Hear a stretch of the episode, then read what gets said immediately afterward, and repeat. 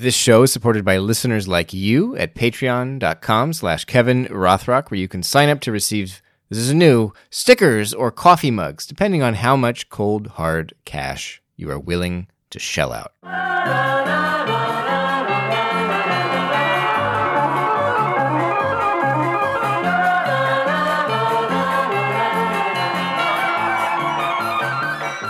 Howdy, folks. Welcome to another episode of The Russia Guy. I'm your host, Kevin Rothrock, and this is the show where I talk to movers and shakers in Russia focused journalism, academia, and activism. Today we're rolling with academia. My guest today is Rob Lee, a doctoral student in the Department of War Studies at King's College London. That is a powerful title, isn't it? Or just sentence? Department of War Studies at King's College London. He's also a former Alfa Fellow, and he was in the U.S. Marines. So he's a tough, tough dude. You don't want to mess with him, and I certainly didn't. And while very tough, Rob was also kind enough to come onto this show to talk about the 33 Russian nationals, presumably mercenaries from the Wagner Private Military Company, or PMC. You're going to hear that initialism a lot today, who were arrested in Belarus last month on July 29th. Officials in Minsk say the men are mercenaries from the Wagner PMC who plan to incite riots or maybe something else insidious ahead of the presidential election in Belarus on August 9th, which is like I'm recording this on August 8th, so it's like hours away that it's going to end. It's coming up. Russian diplomats, meanwhile, have identified the suspects as private security guards, not mercenaries. We'll get into that later, saying they were allegedly just passing through Belarus. For his research, Rob tracks Wagner combatants online, and I strongly recommend following him on Twitter for some great commentary on this subject. You know, I cover Russian defense stuff. I cover a bunch of, you know, every day I just look at Russian defense kind of social media accounts, a few other places. And obviously, this is a big story, and anything, you know, dealing with the Russian military or, or private military companies, I'm interested in. One of the things with covering the Russian military or or private military companies, so much of the information is, is fragmentary, and and you're never going to have a really good, you're never going to have like a, a, full picture of what's going on because it's always you're not. There's not like a Washington Post, New York Times covering this stuff, you know, with deep sources and things. It's it's a lot of it is you know pulling together random photos of of you know guys somewhere in Syria or or you know getting reports and, and things on Telegram, and you know not all those accounts are you know credible or they have biases or what have you. Can you tell me what are some of the sources that you actually do go to for this? You mentioned Telegram channels. In general, when you when you see a story like this break and you want to say write about it either on Twitter or maybe if you're writing a paper later on, like what are some of the where's places you'll turn? You know, not revealing any like actual human beings that you source, you possibly talk to. I mean, we'd have, you're not going to give me their identities, obviously, but just in terms of media sources that are open source, where are you looking? On the Russian side, obviously, Novaya Gazeta has a lot of good stuff often from them. I think the Bell has done a couple of good reports, some long stuff. Radio Svoboda has had some stuff. And then it's, you know, a lot of it, there are a couple of like Telegram channels that are, you know, linked to Russian PMCs. Some of them are anonymous or, but some of those, they're, they're now a bunch of Instagram pages and Telegram channels. And, and it's somewhat, it's funny because it somewhat uh, mirrors stuff from the U.S. where this is kind of operator culture in the U.S. military, where you know guys love posting photos of them doing you know different stuff, and it's, and it's mostly associated with special operations forces. And it's a bit of an issue because you know people are posting these photos they probably shouldn't be in different places and kind of giving away some you know secrets, maybe not secrets, but you know whatever. And and you're seeing that now on the Russian side too. There's just kind of a weird duplication where the Russians, you know, Russian special operations forces started kind of posting some of this stuff as well. Well, they have some PMC counts that, you know, even though Russia's passed a few laws to try to ban, ban servicemen from posting photos of them when they're when they're downrange in different places, PMCs are still posting those photos and they're they're still getting up online all over the place. So some of them are on Telegram. There's a Lost Armor site that that posts stuff all the time. And I think one thing just you know from among the kind of Russian speaking community is that there are a lot of very defense oriented kind of nerds, either in Russia or, or Russian speaking, and, and he tracks stuff very well. And so, I mean, it's for me at least, I, am uh, you know, I, I, look at different accounts that are quite knowledgeable and I often just take what they're saying because usually you know it passes a smell test for me. But you know th- there's there's quite a bit of these kind of really you know pretty pretty well sourced, knowledgeable guys about this defense stuff who cover this in Russian. And you know if you know where you're looking, it's uh, there's a good amount of information out there.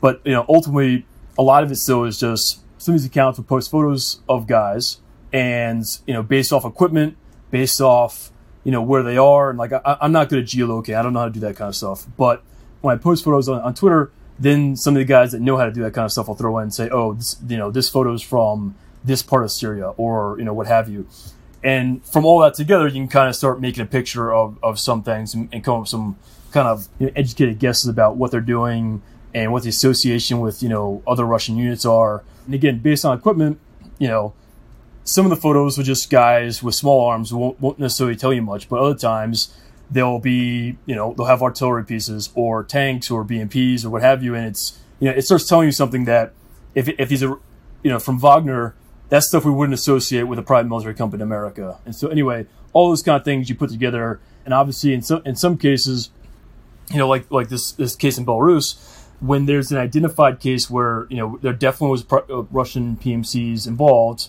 same thing in, in, in 2018 with that firefight with U.S. forces in Deir ez-Zor. Once you have one of those kind of identified cases, that's when you get really good reporting on it, right? Where maybe Russian sources might not report on otherwise, but once it's already been identified, then you'll get, you know, credible Russian sources reporting on things and maybe some Western reporting too. And that's when you can kind of get a better idea of the picture of what's going on. Whereas, you know, other times when those kind of cases don't happen, you know, it's it, it, you won't necessarily get as much reporting in, in, as kind of deep source reporting. And so it's a mix of kind of ge- geeks that are just writing about this sort of thing because it's either part of their history or they just have a kind of interest in it. And then there are also people essentially posting selfies, I guess, that are kind of bragging about the the cool badass things they're doing. Is that a general? Yeah, yeah? So a okay. combination of those two. And, and again, a lot of you know a lot of the work is already done, and I just kind of look at that stuff and then post it on Twitter, and then that's you know that's pretty much it. And have you found anything documenting the the mercenaries that were in Belarus before they were arrested? Were there any dumb selfies there? So Nova Gazeta had a long article identifying a lot of the guys, and the Ukrainian was the site that identifies former Donbass fighters. I'm blanking on the name. Myrotvorets. That's right. That's right. And then Kommersant ID'd uh, a couple of the guys too. So I mean, again, you know, once once is a photo of them, and once their name has been put out there, right? It's it's it's you're gonna find out pretty quickly who they are, and you're gonna get some you know amplify information. So you know it wasn't anything I was doing, but there's yeah, there's a long Novaya Gazeta article that you know goes into detail on most of the guys, and I think they can identify that. I think a third of them had, had previously been had previously fought with Wagner. I think half had been in the Donbass at some point and then like I think a third had been in Syria, and a couple had been identified uh, as having been in Libya as well. So you know, there's there's some pretty decent reporting on on some of the backgrounds. But for me, I, I didn't I didn't know any of these guys ahead of time. I, am not, they're, they're obviously much more knowledgeable people than, than me to, to look at this stuff. So all this is kind of just coming out after, you know, Belarus decided to to post photos of these guys and put up their passport information. And based on what we know about how Wagner operates and so on, what theory convinces you most as to like why they were in Belarus? Like, do you think it's at all plausible that they were there to do anything in Belarus, or were they just using it as a sort of midway point to either go to Venezuela or something else? I mean, what what makes the most sense to you? So I, th- I think this is one case where the Russian government's initial answer explanation actually made sense to me, and, and it seemed as though that was the, the, the right view. You know, from the beginning, when Belarus kind of announced they had you know called all these guys as, Russian private military you know guys, and they said that they're here to you know to destabilize the election, and I think they you know suspected of of trying to commit terrorist acts. N- none of that really made sense. It didn't make sense for a few reasons. One, it, it, this would have been a, a, quite kind of strange move for Russia to do before the election in, Belarus, and especially trying to kind of you know it, uh, ostensibly to, to depose Lukashenko. I think you know it, it didn't really make much sense, and it, wasn't in keeping with how they responded previously, like after the Maidan, where they kind of waited until you know in the, in the, in, the in, in among their neighboring countries, where when they intervened, it was after the position became untenable. So Yanukovych's position was untenable, and that's when okay, we have to now respond. And so in this case, the idea of doing something like this before the election, where you know, it, obviously Lukashenko's f- facing a much tougher kind of position than he's probably ever been in before, and, and, and the protest has been you know quite quite surprising and, and impressive. But I still think you know more than likely he's probably still going to survive, right? He'll still probably be in power, and so again, for for Russia to to do this, especially in such a strategically important neighbor, and to kind of you know, I, I, don't, I don't know what the, the, the objective would have been. So, so first off, it, it wasn't really in keeping with Russian foreign policy or previous kind of actions from them. It didn't really make sense. On the second hand, you know, if Russia did want to destabilize Belarus, they wouldn't have used private military contractors. And so, you know, Russia invests a lot of money into their intelligence services. They have, you know, per capita, probably one of the, the, the, the, the highest number of intelligence officers, probably of, you know, most countries. And this is a case where, you know, Belarus is obviously a neighbor. It's, it's strategically very important. This is a case where you'd put in the, the guys who are, who are most adept and well trained to do this kind of situation. You wouldn't send in, you know, some of these guys who are, you know, not not necessarily in the, in, in the best position of life. Some of these guys who are, you know, still fighting in Wagner in their like mid to late forties. And, you know, they didn't have the training to do so. There's a difference between, you know, combat experience and being kind of a soldier and being an intelligence officer and uh, you know these guys would not have been the ones to choose to do so. So that that that didn't make sense as well. Nothing about this group made kind of sense. So if, if they were going to try and destabilize Belarus, you, you wouldn't have them in a group of 32 hanging out in the same sanatorium together, and they wouldn't be dressed, you know, wearing shamags and, and always kind of you know, like tactical kind of uniforms and stuff like that. What are shamags again? It, that... It's uh, it's was it's, it's like the scarves you see in the Middle East. Um, I'm probably getting that wrong, but uh, it, it's something that became a kind of like kind of normal accoutrement of, of guys when they deploy to the Middle East. They'd wear these. Is it like a gaiter? Like you pull it over your face, or yeah, yeah, okay. exactly, and, and with with the design on it. But but again, it, that's you know, of course, that's not something that's common in Belarus or Russia, right? It's it's for it's for guys going to the Middle East so anyway, you know, all these guys being you know, caught together, right? If, if you were actually going to try and destabilize a, a, country and, and, create protests somewhat, you'd send them in pairs or groups of four, you know, something small. You, you wouldn't have 32 guys and they wouldn't be staying together and they wouldn't be dressed the, the way they were. And they were also, they, they, they had, uh, Belarus like put up a photo of one of the phones. They had, they had a group text and the group text basically said like from whichever guy was the most senior so basically, you can't leave the sanatorium unless you check out with like one of the one of one of the like I don't know team commanders.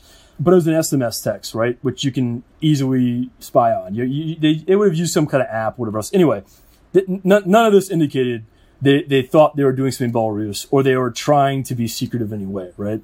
And so all that indicates they, they, they, they were there to just wait to get a flight and probably with the presumption that Belarus security services knew they were there and that they weren't a threat. And then the last kind of element of why that didn't really make sense is that Wagner hasn't been used this way before. So they're typically, you know, they, they have done some, they've been, they've been accused of election interference in like in Africa and, and, and I think in, in trying to put down protests in Sudan.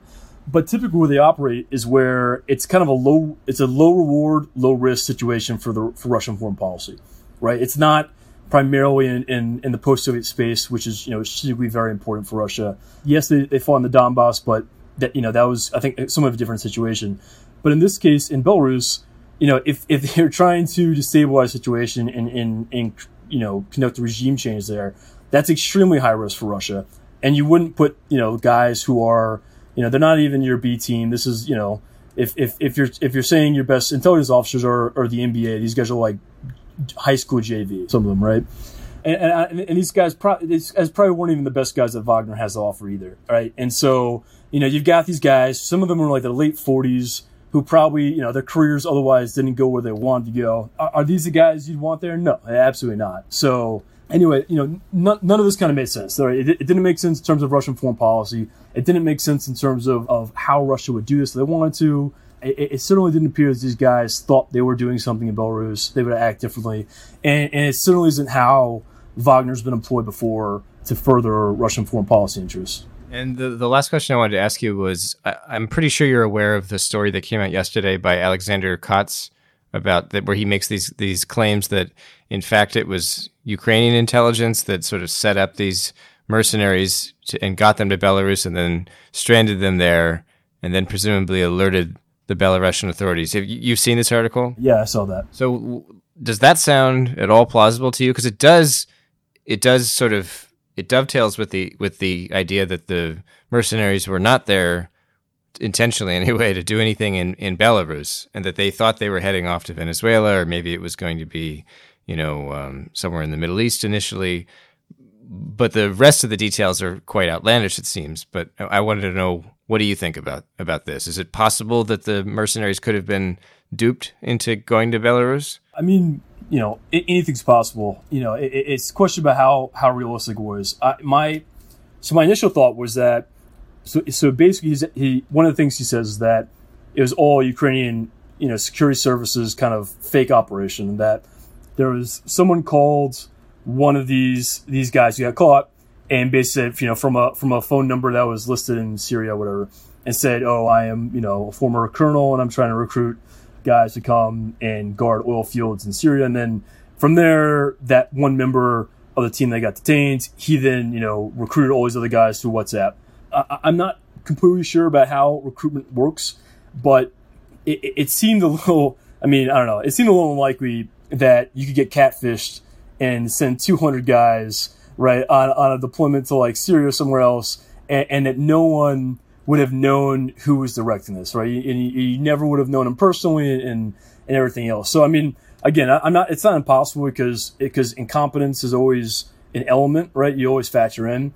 But then some of the elements too, you know, he said that basically all the logistics and the tickets were purchased by companies listed in Ukraine. So the Russian government's initial response was that all the guys from Belarus and we're supposed to fly out, fly to Istanbul, and then you know somewhere else after that. But they initially said that all the logistics was taken care of by a Belarusian company. So the, the official Russian government response was like you, you Belarusian authorities, you have this information, you have the ticket, the, the, you know all the tickets, and you have all the other information, and and you know the, Regnum posted the electronic tickets for all these guys that had, you know, all of them flying through Turkey and then about half of them flying back in October through Turkey as well to get back to Russia. Uh, it, it, it, didn't say where they're going to go from Turkey, and there's kind of some different kind of stories about what, what they might be going to. You know, I, overall, I, I, don't know. I don't know if you know what he said is is accurate or not. I think that it it contradicted some of the things the Russian government said before and I, I, don't know why they would have lied about you know about the Belarusian company paying for logistics logistics for these guys. Some of it too, like you know the stories that the t- the plane ticket got canceled. I think the day of they're supposed to fly out of Belarus. And again, you know, I I, I don't know, may, maybe this happened, but I, I would have also presumed that you know he, he he said that the purpose for why Ukraine did this was to you know stoke Russian Belarusian you know tensions to maybe extradite these these Wagner guys back to uh, Ukraine and, and, and also just you know kind of thumb their nose at, at Wagner. But I mean, if these guys were so gullible that they would get on a plane going somewhere, I, you think they, they literally could have extradited these guys on their own, right? I mean, you, you'd have thought they could have just chartered a plane and flown them literally to Ukraine and then just like, all right, you're now arrested, right? Or, or, or, or you know, authorities said that the fifth group was supposed to go by sea, right? And they could have chartered a ship and just put up, you know, whatever flag and, and just, you know, and, and, and pick these guys up in Novorossiysk and just took them to, you know, Ukraine or somewhere else. So the, the, I think there, there are probably easier ways if Ukraine had wanted to extradite these guys, they could have done other than that. But uh, I, I know that Ukraine did. There, there was that there was that Brazilian guy who fought for who fought on the Donbass on the side of the separatists. I forget his name. He's like a famous kind of guy, but he somehow the Ukrainians lured him back to Ukraine, and they arrested him. I think at the airport. So that you know they've, they've done this stuff. You know they've done this kind of stuff before. You have to be pretty stupid, I think, to get to to to fall for this. But you know what's interesting from the story is that you know so so someone was showing it today that basically all the Russian television networks were covering the story this morning and that it was you know the number one story, right? And yeah, on one level yes, you can blame Ukraine. That's always a, you know a good kind of PR thing for, for Russia to kind of say, oh, it's just, this is Ukraine's fault.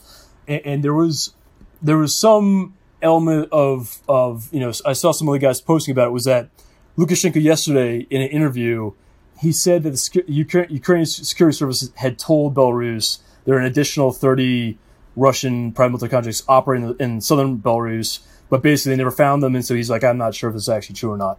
So some other people were like, oh, see, this is this is all you know Ukrainian uh, security service kind of operation, but ultimately, you know, the if that if that were true, it there's some kind of implications from that. One is if you're a foreign country and and you know these 200 guys were so gullible that they they managed to to go to Belarus without knowing who was paying for them, and they just you know got arrested and had no idea.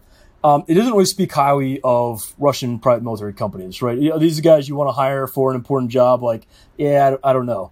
And, and it, it, also kind of from from the Russian state, it make I mean it makes the Russian government look weak that this kind of stuff is going on, and it makes the Russian security service look weak that the Ukrainians could fool these guys and that there's no regulation. And, and it also brings up um, the question of obviously, you know, Russian PMCs aren't regulated. And there's an issue with, you know, about them being illegal in Russia, even though they're, they're, they operate outside the borders. But again, it comes back to the question of, you know, why why are there why is there no government regulation of this to make sure that these things are being done and that makes any sense? And, and so again, all this comes back to saying it, it, it kind of it, it, brings questions about the Russian Russian government and what they're doing. And it doesn't seem like they're in control of the situation. And and so if you, if you believe the story, it, it, it doesn't really reflect well on the Russian government and the competence of those guys. You know, one one thing that I was I was saying thinking about before was that there was a, there was an argument some made that the the firefight in 2018 in Deir ez-Zor in Syria between U.S. and, and uh, U.S. forces and then you know a combination of, of Wagner and, and some Syrian militia groups that basically the Russian MOD wanted that to happen because they were upset that that Wagner, you know, they, they didn't have unity of command, that Wagner was doing their own thing, it, they weren't working under the Russian MOD's control and all, all these things. And so there's some people that they're alleging, oh, you know what, the Russian MOD probably could have blocked them, could have stopped them, and when the U.S. called the deconfliction line, the, you know, at least from the from the U.S. side, they basically said the Russian MOD's like, no, we don't know who these guys are. Like, basically, you, you do whatever you want. We don't care. And so some some people allege like, hey, that that might have been a reason the Russian MOD wanted a really public embarrassment to happen, so that Putin might then come and say, okay, you know what, we we need to make sure PMCs are operating under you know Russian MOD control, so that we don't have a, a huge mistake like this happening again. And, and in this case, you know, it, it, again, if we're if we're, if we're just speculating, you could you could also see that you know maybe the Russian security services wanted something embarrassing to happen to again to prove hey you know every every time the, a Russian PMC is, is recruiting or whatever else it should go through the FSB. It should go through one of these organizations. So there's some kind of government oversight, and it's not just guys freelancing and, in you know freelancing Russian foreign policy, which is you know which is obviously something that is, is going on. Um, again, that's a speculation. I don't know. So overall, I mean, Kotz's story you know, could it be true? Maybe. You know, it's and, and again, incompetence and and you know, gullibility. Those are always potential answers for any kind of uh, any operation. But at the same time, you know, it, it, it, the, from from from Belarus's perspective, and my, my initial kind of thought was that basically this is Lukashenko, you know, concerned about the election, concerned about um, the protests, that he he you know made this stunt for whatever reason, thinking it might, I don't know, portray him well or, or help him.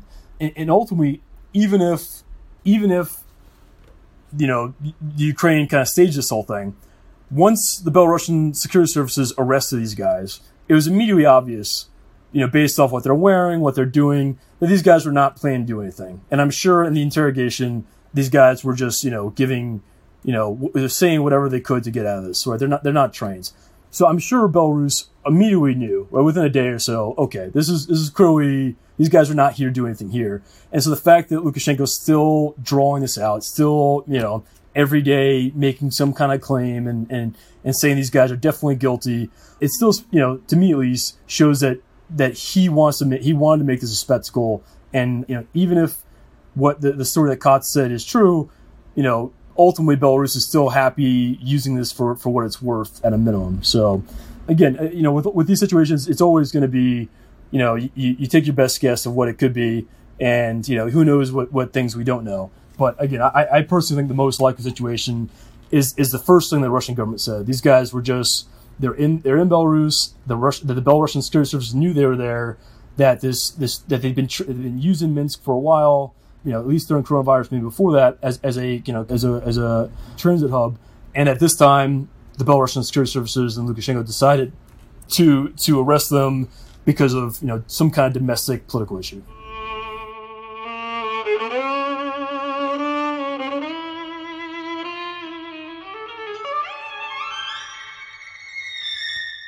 That's my interview with Rob Lee, a doctoral student in the Department of War Studies at King's College London, a former Alfa Fellow and an ex Marine. Please check the description of this podcast episode for a hyperlink to Rob's excellent Twitter feed.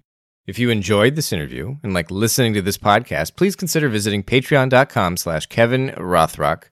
I've now got two membership tiers, as they're called. For 10 bucks a month, you can get a set of custom stickers displaying the show's special artwork. And for twice that amount of money, Per month, you can receive a coffee mug with an even specialer, more exclusive logo featuring the original sketch of the Russia Guys podcast logo.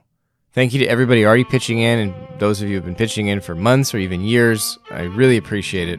Also, I'm happy to get feedback on Twitter if ever you have a comment or a question about the show. As always, thank you for listening. Until next time. Говорят мы бяки-буки, как выносит нас земля. Дайте, что ли, карты в руки, погадать на короля. Ой-ля-ля, ой-ля-ля.